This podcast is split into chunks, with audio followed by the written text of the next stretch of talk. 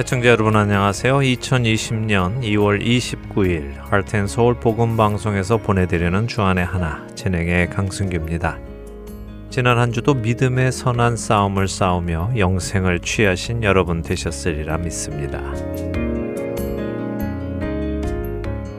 성경을 공부하다 보면 종종 우리가 평소에 즐겨 사용하는 성경 구절이 성경 본문의 의미와는 다른 의미로 사용되고 있는 것을 보게 됩니다. 그렇게 성경 원래의 의미와 다른 의미로 사용하게 되는 가장 큰 이유는 성경의 전후를 살피지 않고 단순히 한두 구절만을 읽고 그 의미를 읽는 자의 느낌대로 이해를 하기 때문인데요. 이러한 실수는 때로 단어 자체를 잘못 이해하게 만들어 버리기도 합니다. 같은 단어를 읽으면서도 전혀 다른 단어라고 이해하고 있는 것이죠. 오늘 여러분과 우리가 오해하고 사용하고 있는 성경 구절 하나를 나누려 합니다. 첫 찬양 함께 하신 후에 말씀 나누겠습니다.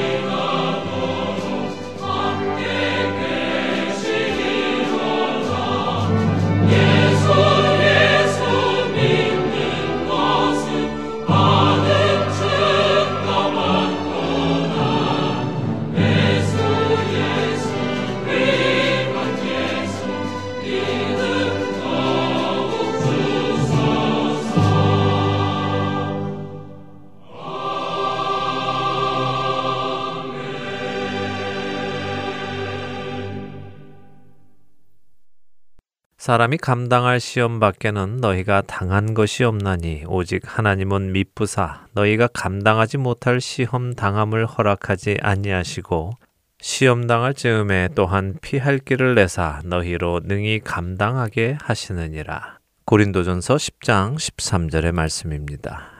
우리는 우리 스스로가 어려운 일을 겪거나 누군가 어려운 일을 겪을 때 이 말씀을 사용하며 그래 하나님께서 감당하지 못할 시험은 허락하지 않으신다고 하셨으니까 믿음으로 분명히 감당해낼 수 있을 거야. 그래 이겨내자 라고 하기도 하고요. 하나님께서 감당하지 못할 시험은 허락하지 않으신다고 하셨잖아요. 또 시험 당할 즈음에 피할 길도 내신다고 하셨으니까 믿음으로 잘 견뎌내시면 이겨내실 것입니다. 저도 함께 기도하겠습니다 하며 사용을 합니다. 어려운 일을 견디는 사람에게는 참 좋은 귀한 말씀이죠. 어려운 일이 있을 때 우리는 그렇게 믿음으로 잘 견디어 내어야 할 것입니다. 그런데 믿음으로 견디어 낸다는 것이 무엇일까요? 많은 경우 우리는 어려운 일이 끝날 때까지 그냥 참고 기다리는 것으로 이해를 합니다. 그러나 고린도전서 10장 13절의 말씀은 우리가 단순히 참고 기다리면 해결되는 문제만을 하나님께서 허락하셨고 못 견딜 것 같으면 피할 길도 내주신다는 말씀은 아닙니다. 오늘 여러분과 이 말씀을 조금 더 살펴보도록 하겠습니다. 우리는 왜 고린도전서 10장 13절의 말씀을 이렇게 참고 기다리면 모든 것이 해결될 것이라고 말씀하시는 것이라고 이해하고 또 그렇게 사용할까요? 그것은 시작에 말씀드린 대로 성경의 전후를 살피지 않고 단순히 이 구절만 보고 그 의미를 읽는 자의 느낌대로 이해했기 때문입니다. 또한 시험이라는 단어를 읽을 때 시련 혹은 고난이라는 말을 머리에 떠올리기 때문이기도 합니다. 실제로 공동 번역 성경은 고린도전서 10장 13절을 여러분이 겪은 시련은 모두 인간이 능히 감당해 낼수 있는 시련들이었습니다라고 번역을 했습니다. 물론 시험이라는 말로 번역된 헬라어 페라스모스는 재앙과 재난 또는 고통이라는 의미를 가지고 있기도 합니다. 그러나 단순히 재난 혹은 고통 그 자체를 의미하지는 않습니다. 분명한 목적이 있는 재난과 고통을 의미하지요. 그 목적은 무엇일까요? 무언가를 검증하기 위한 혹은 증명하기 위한 목적입니다. 그래서 이 페라스모스의 성경적인 의미는 성도의 믿음 혹은 거룩함을 증명하기 위해 주어지는 시험을 뜻합니다. 사실 시련이라는 단어가 가지고 있는 국어 사전의 의미는 우리가 흔히 사용하는 의미와는 또 차이가 있습니다. 우리는 시련 하면 겪기 어려운 일, 힘든 일이라고 생각을 하지만 국어사전은 시련을 신앙이나 결심을 시험해 보는 일이라고 정의합니다. 그러니 성경적인 의미와 맥을 같이 하는 것이지요.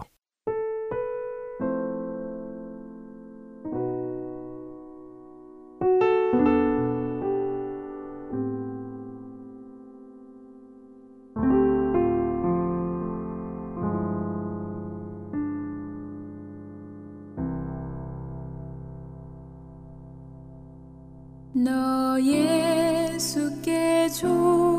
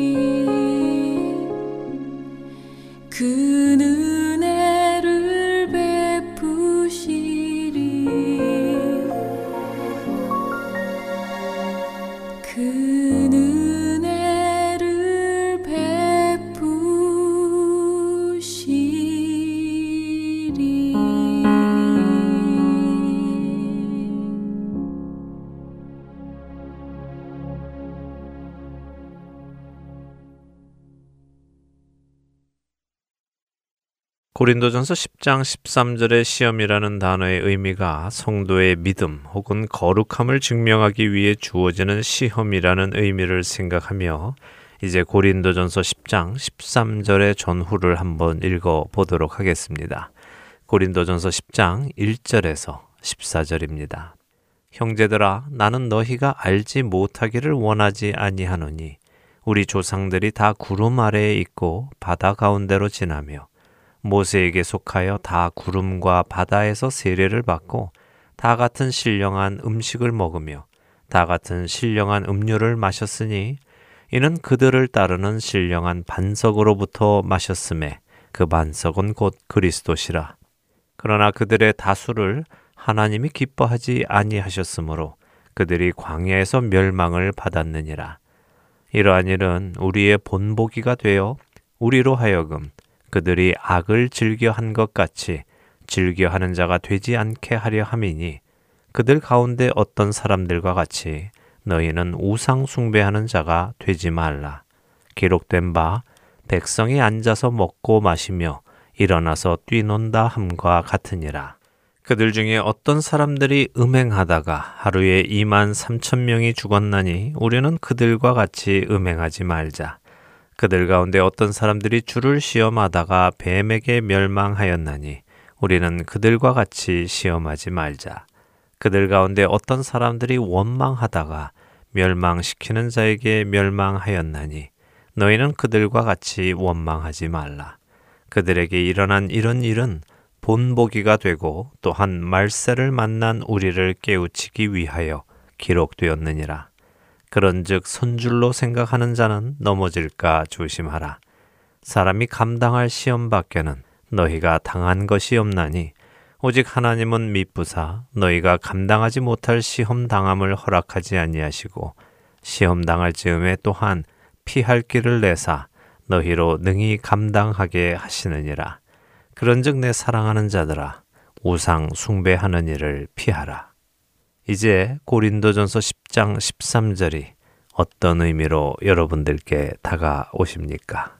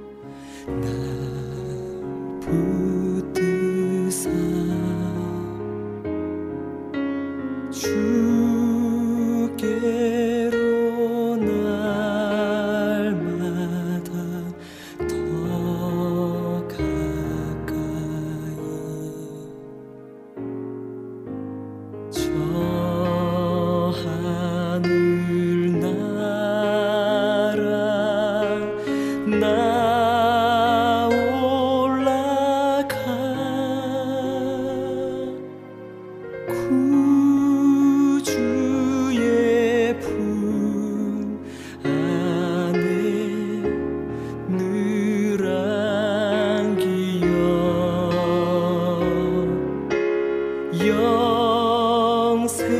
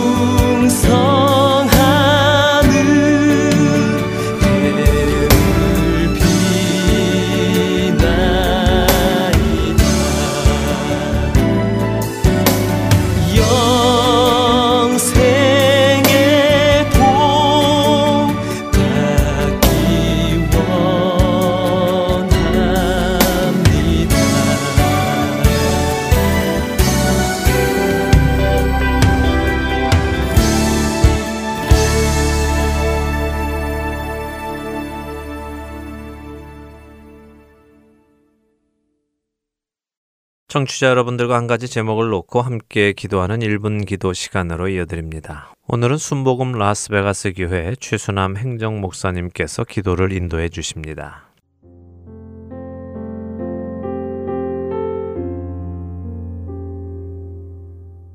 하렌 서울 1분 기도 시간입니다. 저는 순복음 라스베가스 교회에서 행정을 담당하는 최순환 목사입니다. 오늘 저희는 3월 5일부터 7일까지 있을 하렌 서울 20주년 행사를 위해 기도하겠습니다.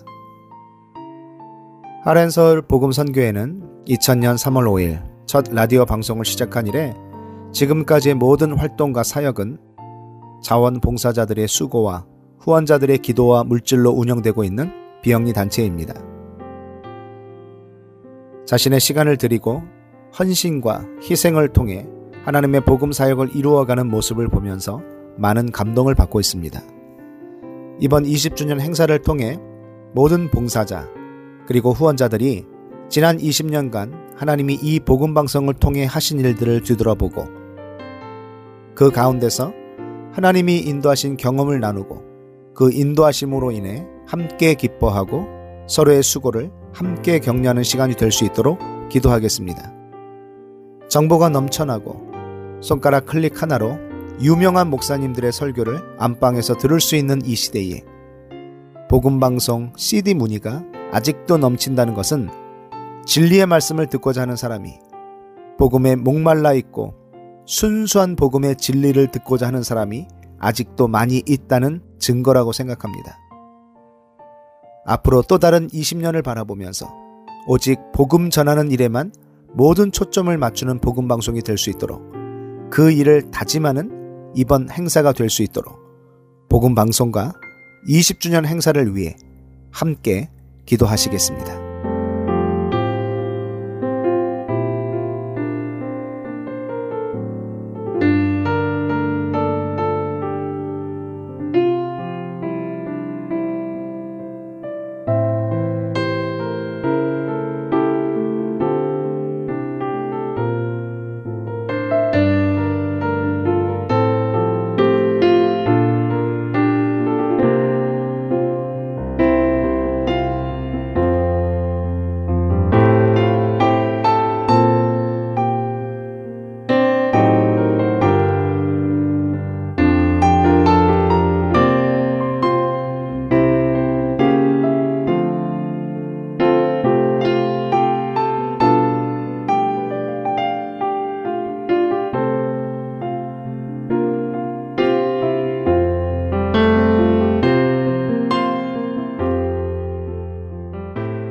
사랑의 하나님 감사합니다.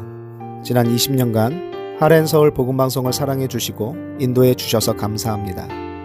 이번 20주년 행사를 통해 모든 자원봉사자, 후원자, 그리고 관계자들이 하나님이 하신 일을 뒤돌아보고 그곳에서 사람이 아닌 하나님을 발견하는 시간이 되게 해 주시옵소서.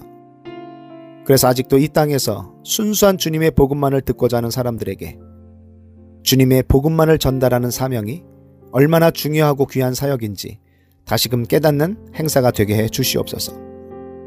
이 행사를 통해 복음을 전하기 위한 수고가 조금도 땅에 떨어지지 않았고 적박한 땅에 복음이 심어져 풍성하게 자라 열매를 맺고 있음을 보게 되는 귀한 행사가 되게 해 주셔서 앞으로의 사역에 대한 기대와 소망을 품는 행사가 되게 해 주시옵소서. 예수님의 이름으로 기도합니다. 아멘.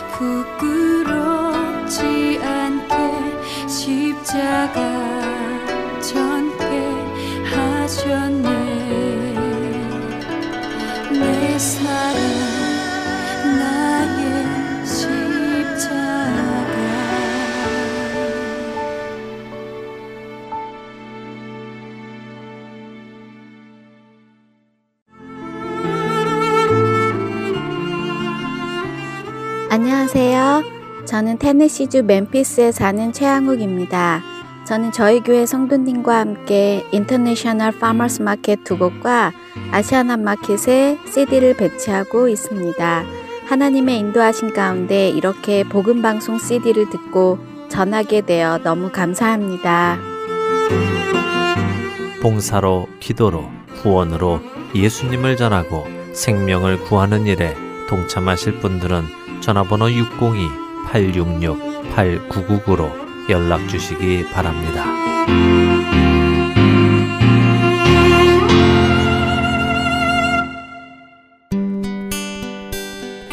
기쁜 소식 사랑으로 땅끝까지 전하는 아랜소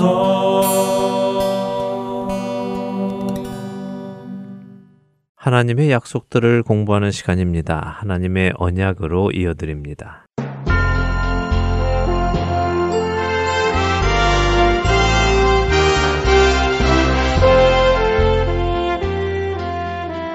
애청자 여러분 안녕하세요. 하나님의 약속을 살펴보는 시간이죠. 하나님의 언약 진행의 민경훈입니다. 네, 여러분 안녕하세요. 강승규입니다. 지난 시간에는 모세와의 언약을 살펴보았습니다.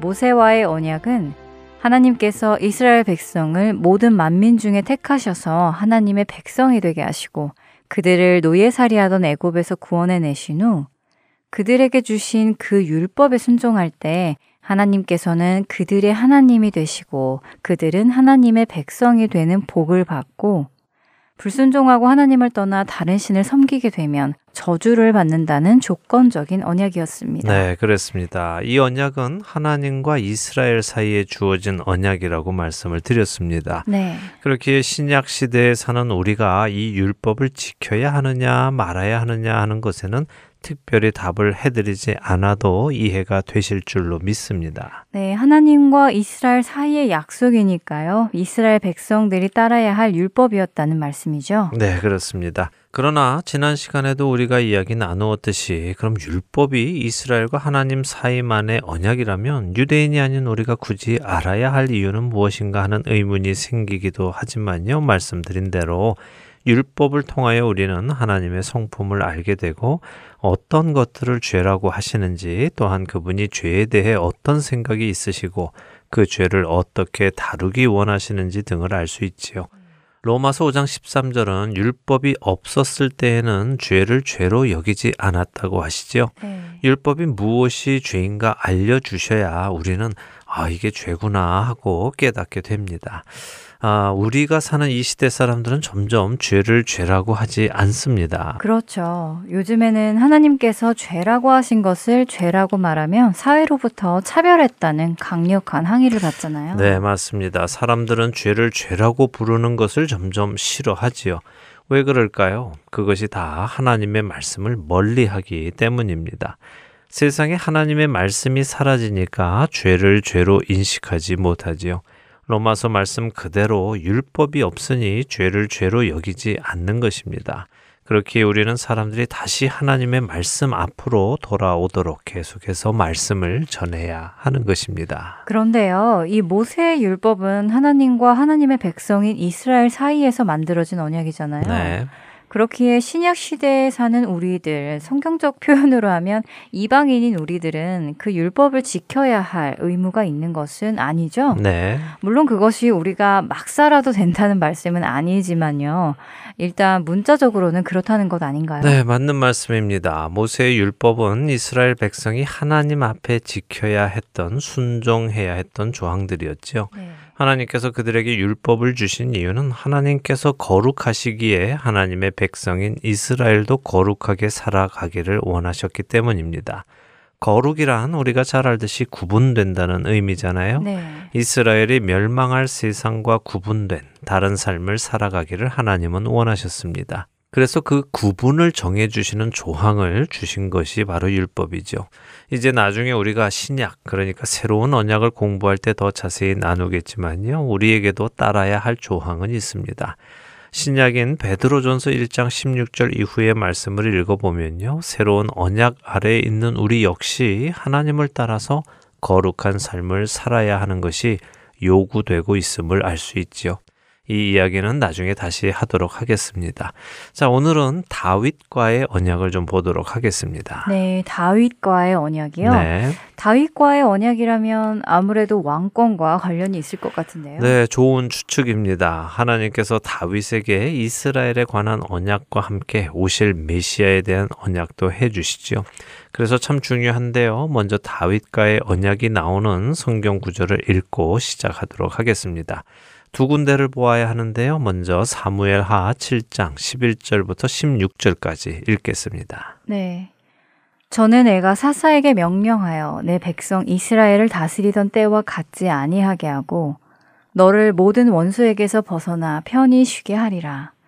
여호와가 또 내게 이르노니 여호와가 너를 위하여 집을 짓고 내 수한이 차서 내 조상들과 함께 누울 때에 내가 내 몸에서 날 내 씨를 내 뒤에 세워 그의 나라를 견고하게 하리라. 그는 내 이름을 위하여 집을 건축할 것이요 나는 그의 나라 왕위를 영원히 견고하게 하리라. 나는 그에게 아버지가 되고 그는 내게 아들이 되리니 그가 만일 죄를 범하면 내가 사람의 매와 인생의 채찍으로 징계하려니와 내가 내 앞에서 물러나게 한 사울에게서 내 은총을 빼앗은 것처럼 그에게서 빼앗지는 아니하리라. 내 집과 내 나라가 내 앞에서 영원히 보존되고 내 왕위가 영원히 견고하리라 하셨다 하라. 네, 자, 이번에는요, 역대상 17장 10절에서 14절을 또 계속해서 읽겠습니다. 전에 내가 사사에게 명령하여 내 백성 이스라엘을 다스리던 때와 같지 아니하게 하고 또 내 모든 대적으로 내게 복종하게 하리라. 또 내게 이르노니 여호와가 너를 위하여 한 왕조를 세울지라. 내 생명에 연한이 차서 내가 조상들에게로 돌아가면 내가 내 뒤에 내 씨, 곧 내 아들 중 하나를 세우고 그 나라를 견고하게 하리니 그는 나를 위하여 집을 건축할 것이요 나는 그의 왕위를 영원히 견고하게 하리라. 나는 그의 아버지가 되고 그는 나의 아들이 되리니 나의 인자를 그에게서 빼앗지 아니하기를 내가 네 전에 있던 자에게서 빼앗음과 같이 하지 아니할 것이며 내가 영원히 그를 내 집과 내 나라에 세우리니 그의 왕위가 영원히 견고하리라 하셨다 하라. 네. 네, 지금 읽은 이 본문들이 서로 굉장히 닮아 있네요. 네, 굉장히 닮아 있죠. 네. 근데 또 굉장히 닮아 있지만 강조하는 부분은 또 조금 다릅니다. 어, 사무엘 하 같은 경우는요, 다윗의 아들로 이스라엘의 왕이 되는 솔로몬을 조금 더 강조하고 있다면요, 역대상의 경우는 다윗의 씨로 오시는 메시아를 조금 더 강조하고 있습니다. 그렇군요. 자, 하나님께서 다윗 왕에게 주신 언약을 조금 더 자세히 보도록 하지요. 먼저는 하나님께서 다윗의 왕권을 계속해서 이어나가시며 그의 왕조를 세우시겠다는 언약입니다. 사무엘 하에서는 그 표현을 하나님께서 다윗을 위하여 집을 짓는다고 말씀으로 약속을 해 주시고요. 역대상에서는 너를 위하여 한 왕조를 세우겠다 하시는 말씀으로 그 약속을 해 주십니다. 두 번째는 다윗이 죽은 후에 다윗의 자손 중 하나를 하나님께서 세우셔서 그의 나라를 견고하게 하실 것이다 라고 하십니다. 그 나라가 튼튼히 서도록 하시겠다는 것이죠. 그런데 이 사람이 어떤 일을 한다고 하시죠? 어, 그러게요. 어, 사무엘하와 역대상 모두가 그 사람이 하나님의 이름을 위하여 집을 건축할 것이고 하나님께서는 그의 나라 왕위를 영원히 견고하게 하실 것이라고 하시네요. 네. 이게 언뜻 들으면 다윗의 뒤를 이어 왕이 되는 솔로몬을 의미하는 것 같은데요. 또 그렇지만 그의 왕위가 영원히 견고하지는 않았잖아요. 그런 것을 보면 메시아를 의미하는 것 같기도 하고 그렇네요. 어, 누구를 의미하는 것이죠? 네, 둘 다 맞습니다. 표면적으로는 말씀하신 대로 다윗의 뒤를 이어 왕이 되는 솔로몬을 향한 말씀이죠. 하나님의 성전을 지은 사람은 솔로몬 왕이니까요. 네. 그러나 말씀하신 대로 솔로몬 왕이 영원한 왕이 되지는 않았죠. 네. 그렇기에 하나님께서는 다윗의 아들 중 하나를 영원하게 하시겠다고 하시지 않고요. 그의 왕위를 영원히 견고하게 하시겠다고 하시죠. 왕위라는 것은요, 왕의 자리입니다. 그러니까 다윗 그리고 솔로몬을 통해 세워진 그 왕의 자리가 영원히 이어질 것이다 라는 하나님의 약속인 것입니다. 솔로몬이 아니라요. 그리고 우리가 아는 대로 다윗과 솔로몬으로 이어진 그 왕위는 예수라는 참된 왕, 왕 중에 왕으로 오신 그리스도를 통하여 영원히 이어지는 것이죠. 사실 성경은 하나님께서 이 땅이 아닌 성도들의 부활 후에 있을 하나님 나라의 모습을 보여주는 샘플입니다.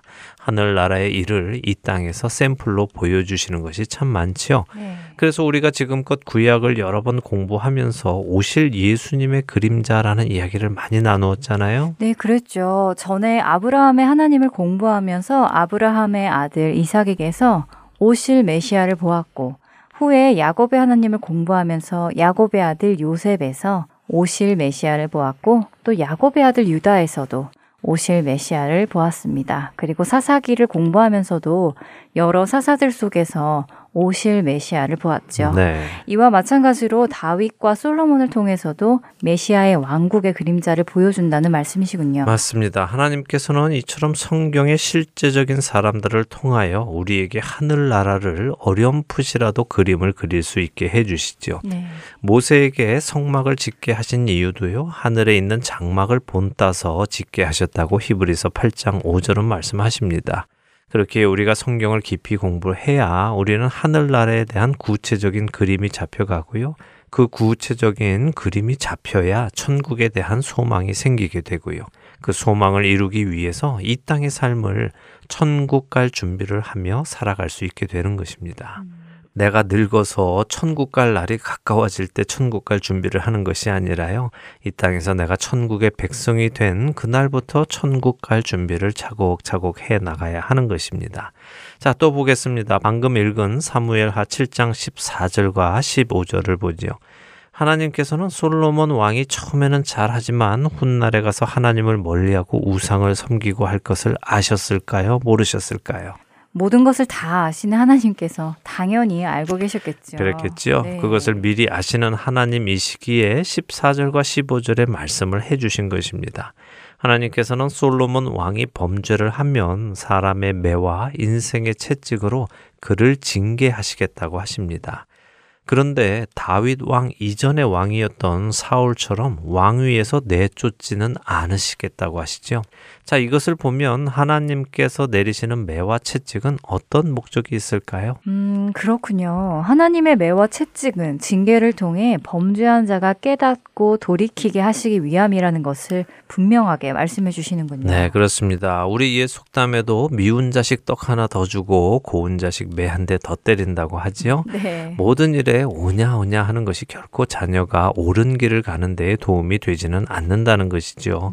우리가 사는 이 시대는 자녀를 그저 자기 하고 싶은 대로 하도록 살게 내버려 두는 것이 자녀 기죽이지 않는 것이라며 키우기도 하는데요. 그렇게 자란 자녀들이 결국에는 자기 자신만 좋으면 되는 이기적인 자녀로 자라나서 사회에 큰 어려움을 주고 있지 않습니까? 그렇죠.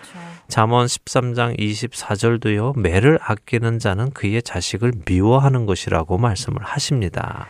네, 그리고 히브리서 12장 7절도 아버지가 징계하지 않는 아들이 없다고 하시지요. 네. 하나님께서 죄 안에 있는 우리를 버리지 아니하시고 징계를 하시면서까지 천국으로 인도해 가신다는 사실이 참 감사함으로 다가옵니다. 맞습니다. 참 감사한 일이죠. 네. 하나님께서는 약속하신 대로 사울의 왕위는 패하셨지만 다윗의 자손을 통해 오는 왕위는 패하지 않으셨습니다.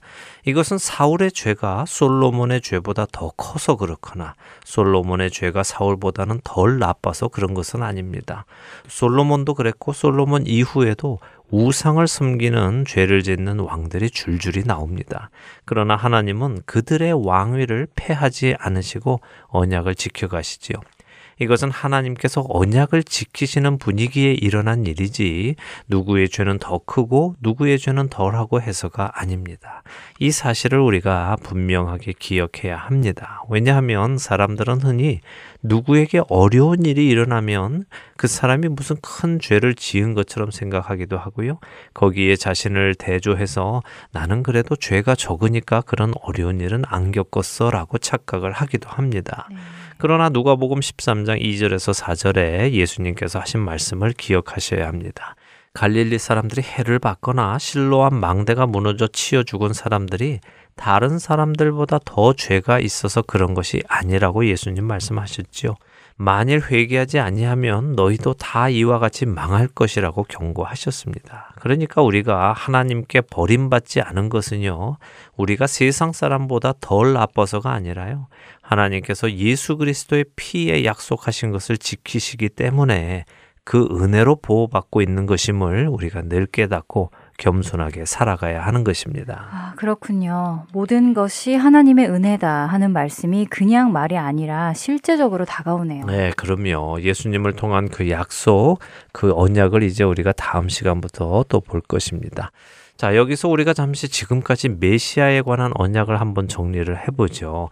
하나님께서는 에덴 동산에서 아담과 하와가 범죄한 이후에 메시아에 관한 언약을 하나 해주셨죠? 네, 창세기 3장에서 뱀과 여자가 원수가 되고 뱀의 후손과 여자의 후손도 원수가 되는데 여자의 후손이 뱀의 머리를 상하게 할 것이라고 하셨죠. 네, 그랬습니다. 하나님께서 메시아를 여자의 후손으로 보내실 것을 말씀하셨습니다. 네. 그 후에 아브라함에게 창세기 22장 18절에서 내 씨로 말미암아 천하 만민이 복을 받을 것이다라고 하셨습니다. 그러니까 수많은 여자의 후손 중에 아브라함의 후손으로 좁혀 들어왔지요. 그 후에 우리가 나누지는 않았지만 아브라함의 손자 야곱이 열두 아들을 축복하는 창세기 49장 10절에서 규가 유다를 떠나지 아니한다고 말씀하시면서 아브라함의 자손 야곱의 아들 열두 지파 중에 왕위를 가지고 오시는 메시아는 유다의 후손으로 올 것이다 하는 것으로 좁혀집니다. 그리고 오늘 나눈 다윗 왕이 바로 이 유다의 후손으로 오신 것이죠. 네, 그렇죠. 다윗 왕이 유다의 자손이죠. 네, 유다의 많은 자손 중에 다윗의 자손, 또 다윗의 자손 중에 솔로몬을 통해 오는 자손으로까지 지금 좁혀져 들어가고 있는 것입니다. 네. 그러니까 예수님이 메시아이신 것이 점점 구체적으로 드러나는 것이죠. 다윗과의 언약 역시 무조건적인 언약입니다. 하나님께서 그렇게 결정하셨고요. 그렇게 이루어 가시는 것입니다. 잘못하면 매를 쳐서라도 그 일을 이루어 가시겠다고 말씀하시죠. 네. 이 일을 이루어 가시는 하나님을 깨닫고 그 은혜에 감사하는 우리가 되기를 소원하면서 오늘 하나님의 언약 마쳐야겠습니다. 네, 오늘 다윗과의 언약을 살펴보며 하나님의 은혜를 다시 한번 생각하게 되었습니다. 우리가 잘해서가 아니라 의로워서가 아니라 하나님의 약속 때문에 구원하시는 하나님의 성품을 알게 되어서 참 감사한 시간이었습니다. 한 주간도 그 은혜에 감사하며 살아갈 것 같습니다. 저희는 다음 주에 다시 찾아뵙겠습니다. 네, 다음 주에 뵙겠습니다. 안녕히 계십시오. 안녕히 계세요.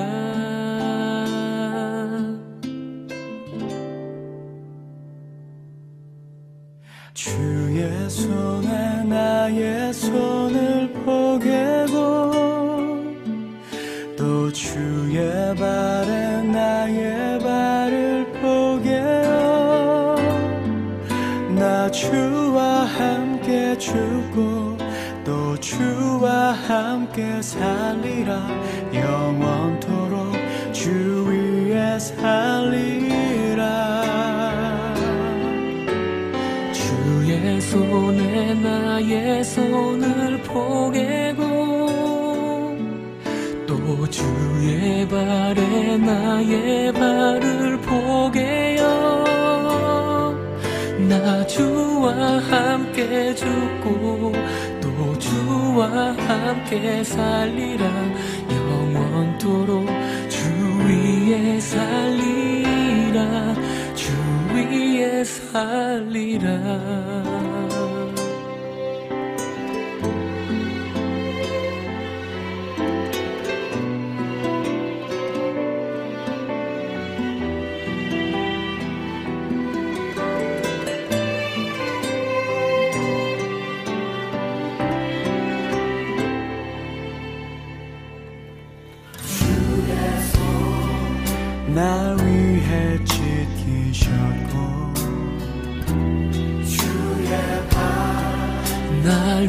위해 박히셨으니 내가 사는 것이 아니요. 오직 주를 위해 사는 것이라.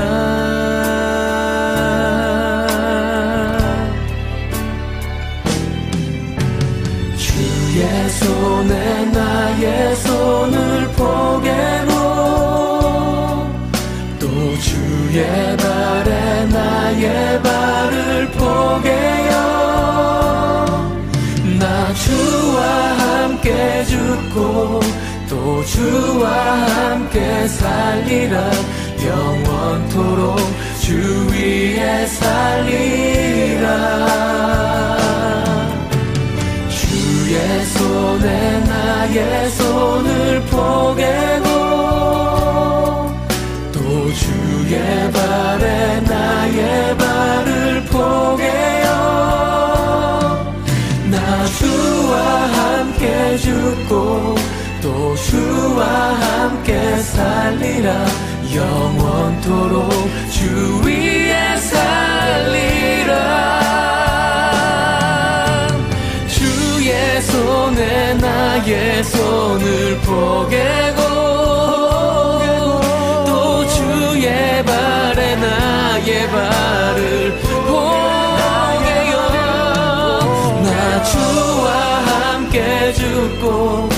또 주와 함께 살리라.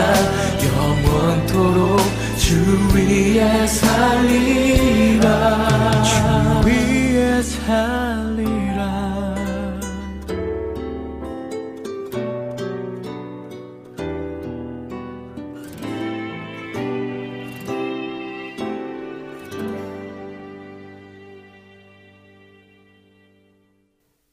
고린도전서 10장은 이스라엘 백성들이 출애굽하는 장면부터 설명을 합니다. 그들이 하나님의 은혜 안에서 모세를 따라 노예로 살던 애굽에서 떠나 홍해를 지나며 세례를 받고 광야로 나와서 하나님께서 공급하시는 만나와 생수를 마시는 귀한 경험을 했지만 그들의 다수는 광야에서 멸망을 받았다고 말씀하시지요.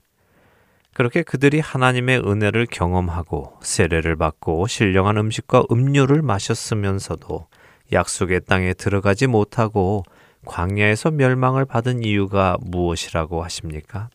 7절부터 10절은 그 이유가 그들이 악을 즐겨 했기 때문이라고 하시며 그 악이 어떤 것인지를 설명하시는데요. 어떤 이들은 먹고 마시며 일어나서 뛰놀며 우상숭배를 했고 어떤 이들은 음행을 했습니다. 또 어떤 이들은 주를 시험하였고 어떤 이들은 원망했습니다. 이스라엘 백성은 은혜를 얻어 출애굽을 했음에도 불구하고 이처럼 우상 숭배하고 음행하고 하나님을 시험하고 원망함으로 광야에서 멸망을 받았다는 것입니다. 그리고 성경은 우리에게 교훈을 주기 위하여 이 사건을 기록했다고 하시지요. 그렇기에 12절에 선줄로 생각하는 자는 넘어질까 조심하라고 하십니다. 이 말씀이 어떤 의미입니까? 나는 은혜 받았다. 나는 구원 받았다. 그러니 이제 다 됐다라고 생각하는 사람은 구원에서 떨어질까 조심하라는 말씀입니다.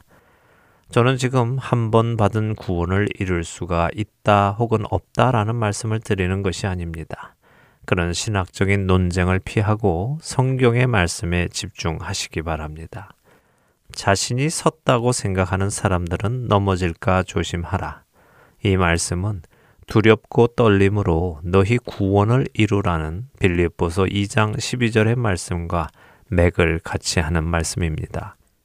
이스라엘 백성들이 모두 출애굽했다고 해서 모두 가나안 땅에 들어간 것은 아닌 것을 기억하라는 것이지요. 그리고 이어지는 구절이 바로 사람이 감당할 시험 밖에는 너희가 당한 것이 없다 하는 말씀입니다. 사도 바울은 고린도전서 10장을 통해 이스라엘 백성이 우상을 숭배하고 음행을 하고 하나님을 시험하고 원망함으로 멸망을 당했다고 기록하더니 갑자기 사람이 감당할 시련 밖에는 당한 것이 없다고 말씀을 하고 있는 것일까요? 아니면 사람이 감당할 시험, 다시 말해 죄를 향한 자신의 믿음을 증명해 낼 수 있는 시험 밖에는 당한 것이 없다고 말씀하고 있는 것일까요? 그렇습니다. 이 말씀은 우리 성도들이 이길 수 없는 죄의 유혹을 당하지 않았다는 말씀입니다. 성도가 넘어질 수밖에 없는 무게의 죄의 시험을 받은 적이 없다고 하시는 것이죠. 요즘 기독교 안에 흔히 쓰는 말이 있습니다. 죄를 지어서 죄인이 아니라 죄인이어서 죄를 짓는다는 말인데요. 물론 맞는 말씀입니다. 우리는 죄를 지어서 죄인이 된 것이 아니라 죄인으로 태어나서 죄를 짓는 존재들이었습니다. 그러나 그것은 과거의 이야기입니다. 하나님은 예수 그리스도를 통하여 우리를 죄의 노예에서 자유하게 하셨습니다. 그렇기에 우리는 더 이상 죄인이어서 죄를 짓는 존재가 아니라 죄를 다스릴 수 있는 존재가 되었고 그러한 권세를 가진 자들이 되었습니다. 그런데 그런 존재가 되고 또 그런 권세를 가졌음에도 불구하고 왜 우리는 여전히 죄를 지을까요? 그 이유는 우상 숭배 때문입니다. 우상 숭배는 다른 신을 나무로 조각해 놓고 그 앞에서 비는 것을 의미하지 않습니다. 우상 숭배란 하나님 외에 다른 것을 하나님보다 더 높은 곳에 놓는 것을 의미합니다. 하나님보다 더 마음을 주는 것을 의미하지요. 그래서 에베소서 5장 5절은 탐하는 자를 우상 숭배자라고 부르고 골로새서 3장 5절은 탐심은 우상 숭배라고 말씀하시는 것입니다. 우리가 죄를 짓는 이유는 하나님의 기쁨보다 나의 기쁨을 더 추구하기 때문입니다. 이스라엘 백성이 멸망한 이유도 자신들의 육신이 원하는 것을 쫓았기 때문이지요. 이런 이유로 고린도전서 10장 14절은 사람이 감당할 시험 밖에는 너희가 당한 것이 없다고 하신 후에 그런즉 내 사랑하는 자들아 우상 숭배하는 일을 피하라라고 말씀하시는 것입니다. 우리가 살고 있는 이 시대는 죄에 대한 경각심을 내려놓게 합니다.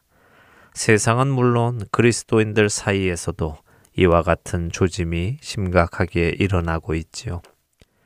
우리는 죄를 지을 수밖에 없는 존재라며 그래서 예수님이 대신 죽어준 것이라며 죄 속에 살아가는 자신들의 모습을 합리화하고 더 나아가서 죄를 죄로 여기지 않으려고까지 합니다.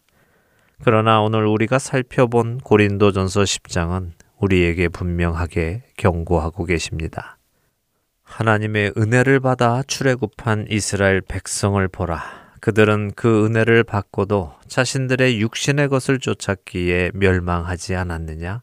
이것을 교훈 삼아 죄를 멀리하고 은혜 안에서 거룩한 삶을 살아가도록 해라라고 말입니다. 고린도전서 10장 13절의 말씀은 우리가 감당할 수 있는 죄의 유혹밖에는 당한 것이 없다는 말씀입니다. 우리 하나님은 신실하신 분이시기에 우리가 감당하지 못할 죄의 유혹 당함을 허락하지 않으시고 우리가 죄의 유혹을 견디기 어려울 때는 피할 길도 내셔서 우리로 죄를 짓지 않고 거룩한 삶을 살아갈 수 있도록 하는 분이라는 말씀입니다. 그런데 이 일은 언제 가능할까요? 그것은 첫째, 내가 죄를 멀리 하고자 하는 마음이 있을 때입니다. 그리고 자기 자신을 사랑하는 탐욕, 곧 우상 숭배를 내려놓고 주님을 더 사랑할 때 가능한 것입니다. 사랑하는 할텐 서울 복음 방송 애청자 여러분. 우리가 죄를 짓는 이유는 우리가 우리 자신을 하나님보다 더 사랑하기 때문입니다. 하나님의 원하시는 것보다 내가 원하는 것을 하고자 하는 마음 때문입니다. 이것이 바로 우상 숭배입니다. 우상을 숭배하는 사람은 하나님 나라에 합당하지 않습니다.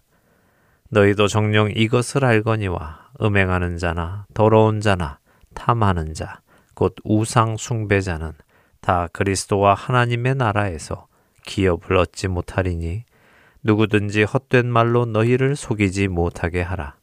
이로 말미암아 하나님의 진노가 불순종의 아들들에게 임하나니 그러므로 그들과 함께 하는 자가 되지 말라. 너희가 전에는 어둠이더니 이제는 주 안에서 빛이라 빛의 자녀들처럼 행하라.